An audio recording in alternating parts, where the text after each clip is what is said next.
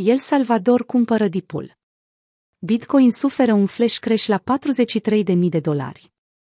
Participanții la piața Bitcoin au marcat astăzi profituri uriașe, imediat după ce El Salvador a recunoscut activul digital drept monedă de schimb, devenind astfel prima țară din lume care și-a asumat acest lucru.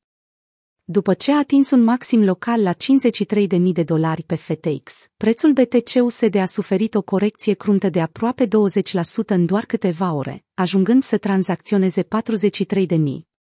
De la vârf până la punctul de minim, activul digital a pierdut 10.000 de dolari, un record al ultimelor săptămâni.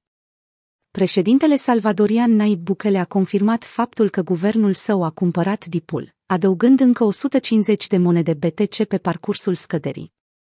După cum am raportat mai devreme pe parcursul zilei de astăzi, El Salvador a cumpărat 200 de BTC în cursul dimineții, însumând o investiție totală de 10,5 milioane de dolari. La doar 10 minute după primul mesaj postat pe Twitter, președintele Bukele a spus că discountul este pe sfârșite pentru piața BTC-USD. El a mulțumit de asemenea Fondului Monetar Internațional pentru că a salvat țara de la a cheltui un milion de dolari în plus. Pentru a înțelege mai bine lucrurile, femei nu a fost chiar de acord cu inițiativa pe care El Salvador a luat-o. Probabil că avertismentele pe care fondul le-a emis la adresa țării central-american au contribuit la creșterea volatilității.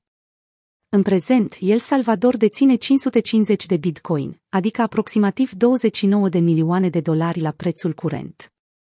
Volatilitatea nu reprezintă ceva nou în piața cripto.